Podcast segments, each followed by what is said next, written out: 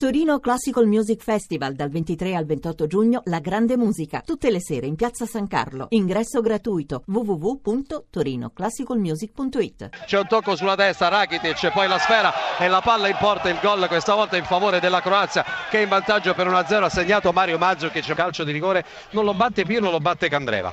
Candreva contro Subasic adesso e vedremo cosa succede. Siamo giunti gentili ascoltatori al 36esimo, la rincorsa da parte di Antonio Candreva Candreva che andrà a battere con il destro, parte la conclusione, il cucchiaio, la rete, il pareggio dell'Italia con Antonio Candreva. Zona Cesarini. Ancora buonasera, alle 22.44 minuti 42 secondi, l'avete sentito, l'Italia ha pareggiato, ha spalato contro la, con la Croazia 1-1, i gol di Mandzukic all'undicesimo, il pareggio di Candreva al 36esimo, tutti nel primo tempo, Candreva ha segnato su rigore in precedenza, lo stesso Mandzukic al settimo minuto si era visto parare un rigore da Buffon. Salutiamo Filippo Grassia, buonasera Filippo. Sì, buonasera a te, buonasera agli ascoltatori. Un gran lavoro per te perché insomma la Moviola ci ha detto molte cose e ce, ce le dirai anche te, insomma voglio dire. Sì, sì, eh, soprattutto nei primi minuti di questa partita sì. che a mio parere l'Italia avrebbe potuto vincere per aver sviluppato eh, un maggior numero di azioni da gol, clamorosi in particolare gli errori di El Sharabi e Marchisio che invece di intaccare hanno praticamente regalato il pallone agli, agli avversari. Per la svista dell'arbitro che ha costituito una doppia beffa e anche per il possesso palla che è stato superiore a quello della Serbia, cioè mentre all'andata la, la, la, Croazia, mentre all'andata la Croazia c'era parsa nettamente superiore, invece a Spalato l'Italia B, perché era in formazione estremamente rimaneggiata con 6-7 titolari in infermeria, insomma secondo me ha disputato una buonissima partita.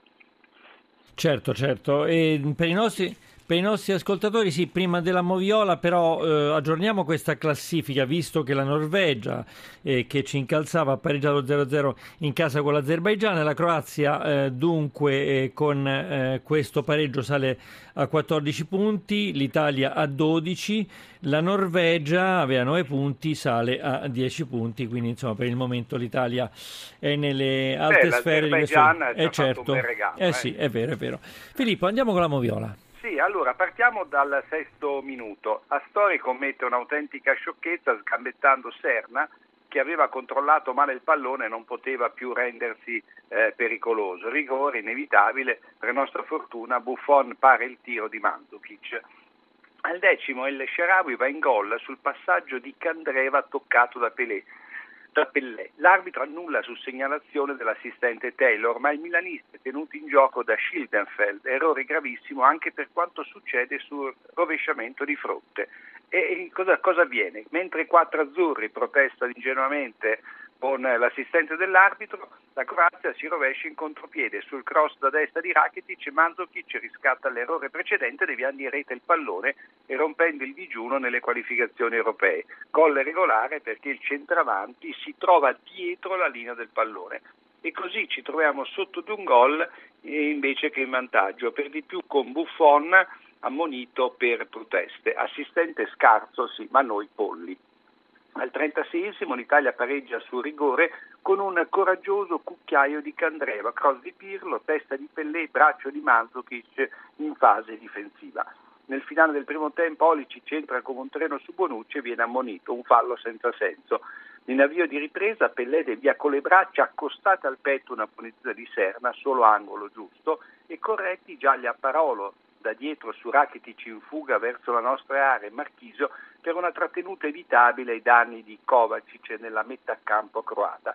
Rischia tanto Rebic per un'entrata a gamba tesa sulla testa di De Sciglio e qui ci poteva stare anche il cartellino rosso. Nel finale l'arbitro inglese Atkinson espelle per doppia munizione Serna che dopo essere stato ammonito commette altri due falli pesanti. Al secondo anticipa la via dello spogliatoio ne scaturisce alla fine un pareggio che accontenta entrambe le squadre e si rivedranno sicuramente a Parigi fra un anno. Dunque Filippo Grassia, eh, l'episodio forse più forte di questa partita è questa ripartenza croata mentre gli azzurri stavano protestando, no? Eh sì, si dice che insomma ho, già sentito che i croati non sono stati sufficientemente sportivi, ma hanno fatto il loro gioco a differenza dei nostri che oltre a perdersi in abbracci inutili a El Sharawi sono andati poi a protestare eh sì. contro l'assistente che è stato autore di un'autentica eh, fesseria. E così come eh, ho detto qualche secondo fa invece di trovarci in vantaggio per 1-0 con lo stesso risultato ci siamo trovati sotto e poi siamo stati bravi a ritrovare il bandolo della Matassa con un po' più di decisione probabilmente ce l'avremmo fatta a vincere a Spalato. Direi che Conte ha impostato bene la partita se, eh, un solo appunto, io Gabbiadini non l'avrei lasciato in panchina. Sì, comunque si sì, è detto bene, abbiamo mostrato più personalità rispetto alla partita d'andata con la Croazia, dove loro secondo me avrebbero anche meritato la vittoria. Eh sì, in quell'occasione insomma, la Croazia era parsa superiore eh, all'Italia per gioco, fisionomia, personalità. Invece oggi questo gap non c'è stato e anzi io credo che l'Italia, ribadisco, in formazione eh, rimaneggiata per l'assenza di tanti titolari, non solo ha tenuto botta, ma ha costruito due o tre occasioni da gol che andavano, andavano conclusi. Io non capisco proprio perché El Sharabi e Marchisi hanno cercato questo tiro di piatto che poi eh, si è trasformato in un passaggio alle braccia del portiere. Sì, sì. Bene Pirlo comunque che ha salvato anche delle palle in difesa, eh, no? Sì, eh, sì. E anche, anche, De Silvestri che si è fatto male nell'azione in cui ha chiuso Kovacic la strada della della rete, speriamo che l'infortunio non sia poi così grave come invece è apparso in diretta con il ginocchio che si è gonfiato mostruosamente in pochi, in pochi certo, secondi. Certo. Resta il problema, Maurizio, del gol, cioè di una squadra che fa fatica a segnare ed è anche per questo che Gabbiadini, autore di 20 reti, che è l'italiano con la media gol più alta, una rete ogni 123 minuti, io direi la verità, in campo l'avrei messo sicuramente. Filippo, è uscita un'agenzia su Jackson Martinez che si trasferirà al Milan, dunque insomma succede qualche cosa milanesi che, a questi milanesi che hanno segnato il passo insomma, in questo campionato. L'annuncio del presidente del Porto insomma, dice però ci sono i 35 milioni della clausola, ha detto che non sono in discussione e vanno pagati, credo che il Milan insomma, comunque lo prenderà. Ma intanto bisogna dire che i portoghesi eh, quando c'è da cedere un giocatore si fanno strapagare, no? sì, eh. ricordiamoci il carisma alla, all'Inter sotto sì. questo aspetto sono diventati i migliori mercanti in assoluto, anche meglio degli, degli olandesi che lo erano stati in altri, in altri, campi. Insomma 35 milioni eh, vuol dire che il Milan ci crede in questo, in questo giocatore che insomma, può, può, può rappresentare sia pure in maniera diversa il nuovo Ibra del Milan e comunque rappresenta, rappresenta una, una, svolta, su questo possiamo, possiamo, dirlo, non è più il Milan della Lesina ma si vede che grazie all'accordo con, eh, con Mister B ha trovato quei quattrini da spendere eh, da spendere sul certo, mercato. parlava del ecco. Portogallo, tra l'altro martedì c'è l'amichevole, no? Con eh, Portogallo. Sì, l'amichevole. Eh. Eh, insomma, non so come l'affronterà il povero Conte, perché sicuramente non potrà schierare Buffon che aveva un taglio sotto il ginocchio, niente male. Bonucci che ha resistito per tutti i 90 minuti ma che credo che rientrerà anticipatamente a Torino senza De Silvestri. Insomma è una nazionale che andrà eh, a trovare delle altre alternative e questo tutto sommato va anche bene per la maturazione dei giovani, però insomma, ci, ci porta a un rischio, quello di affrontare il Portogallo con le seconde linee, noi invece abbiamo bisogno di vincere per rafforzare sia il ranking eh, e soprattutto il ranking della FIFA. L'Italia è sempre stata nota per avere un buon attacco, adesso però soffriamo un po', giustamente hai parlato insomma, eh, dell'assenza di Gabbiadini, però insomma siamo un pochino dire, anoressici in attacco. Eh sì, eh, sembrava che Barotelli fosse la panacea di tutti i mali invece... Cioè se pensi che la Croazia 16 gol ha fatto in eh, questo sì. girone, noi siamo a 9, insomma siamo ben no, lontani eh, croati. È già tanto che siamo a due punti dalla vetta.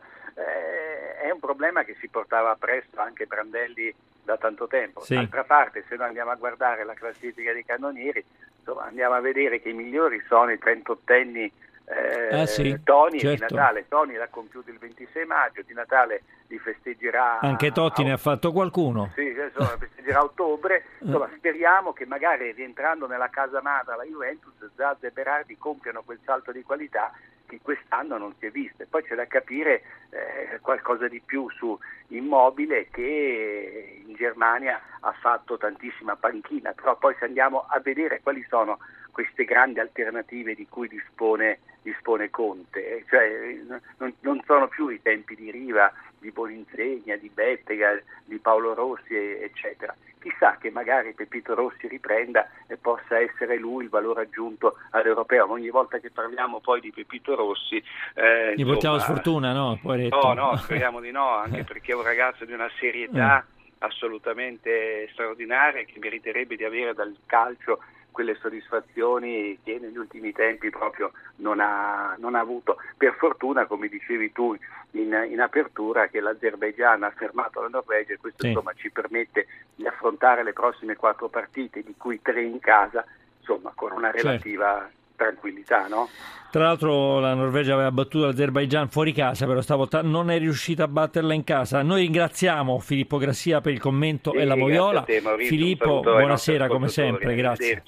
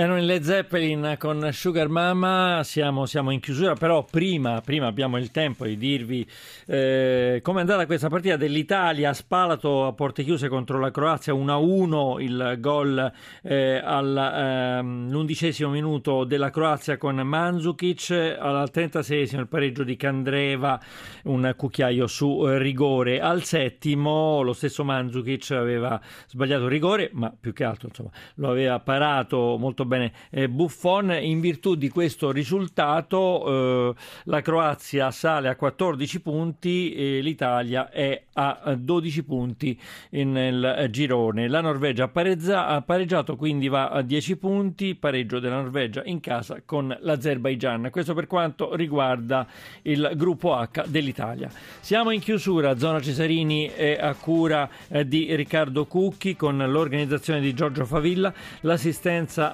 programma è di Tony Tisi. Alla parte tecnica ringraziamo Marco Mascia e Gaetano Albora, la regia è di Ombretta Conti, potete scaricare il nostro podcast su zonacesarini.rai.it, seguiteci se volete per interagire con noi anche sulla pagina Facebook Radio 1 Sport, adesso diamo la linea al GR1, a seguire ci sarà eh, John Vignola con Radio 1 Music Club. Eh, da Maurizio Ruggeri, la più cordiale buonanotte a tutti e alla prossima settimana.